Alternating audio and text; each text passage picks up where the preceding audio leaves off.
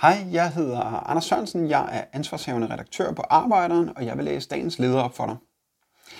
Det er onsdag den 1. april, og dagens leder hedder Massiv støtte uden modkrav. Mandag fik øh, coronastøtten til virksomhederne endnu en tand opad. En del af lønnen, eller den del af lønnen, som øh, staten betaler ved hjems, øh, til hjemsendte ansatte, blev forhøjet yderligere efter krav fra de store erhvervsorganisationer. Under coronakrisen er der blevet uddelt den ene hjælpepakke efter den anden til erhvervslivet. Samlet set er der givet tilskud og garantier og likviditet for små 300 milliarder kroner, påpeger fagbevægelsens hovedorganisation.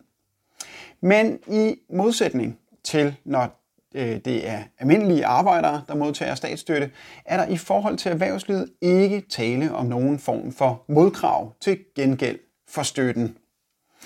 Der er ikke noget krav om, at virksomhederne og bankerne skal stoppe øh, med at udbetale udbytte til aktionærerne, eller skal stoppe bonusprogrammer eller vilde lønstigninger til direktørerne. De seneste år har, været, øh, har der været en kraftig vækst i virksomhedernes profitter, et boom i aktiekurserne og en eksplosiv vækst i direktørlønningerne. Men nu, hvor der kommer nedgang efter en række ret fede år, er erhvervslivet straks klar med krav om massiv statsstøtte. Men nu er det nok, mener Lisette Rigsgaard, som er formand for Fagbevægelsens hovedorganisation. Hun påpeger meget rigtigt, at selvom erhvervslivet har fået kæmpestore hjælpepakker, ja, så bliver virksomhederne altså ved med at kræve mere. Nu er det de arbejdsløses tur til at få en hjælpepakke, mener Lisette Rigskov. Under coronakrisen er antallet af arbejdsløse steget markant. Siden den 9. marts har over 37.000 danskere, øh, over 37.000 flere danskere end normalt for denne periode meldte sig arbejdsløse. Samtidig er det stort set umuligt at få nyt arbejde på grund af nedlukningen af Danmark.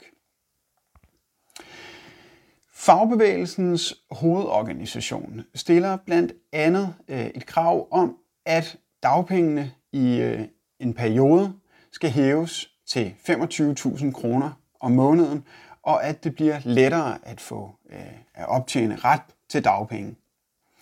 Lignende tiltag har Sverige sådan set besluttet at gennemføre, men indtil videre er der intet, der tyder på, at den danske regering vil gå den vej. Det er godt, at fagbevægelsen sætter fokus på øh, dagpengemodtagernes problemer.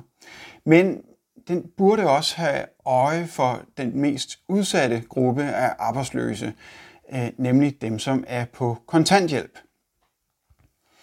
Mens rådighedsforpligtelsen er blevet droppet for alle arbejdsløse, fastholder myndighederne kravet om, at kontanthjælpsmodtagere skal have øh, mindst 225 timers arbejde om året, hvis de, skal, øh, øh, hvis de ikke skal miste en del af deres kontanthjælp.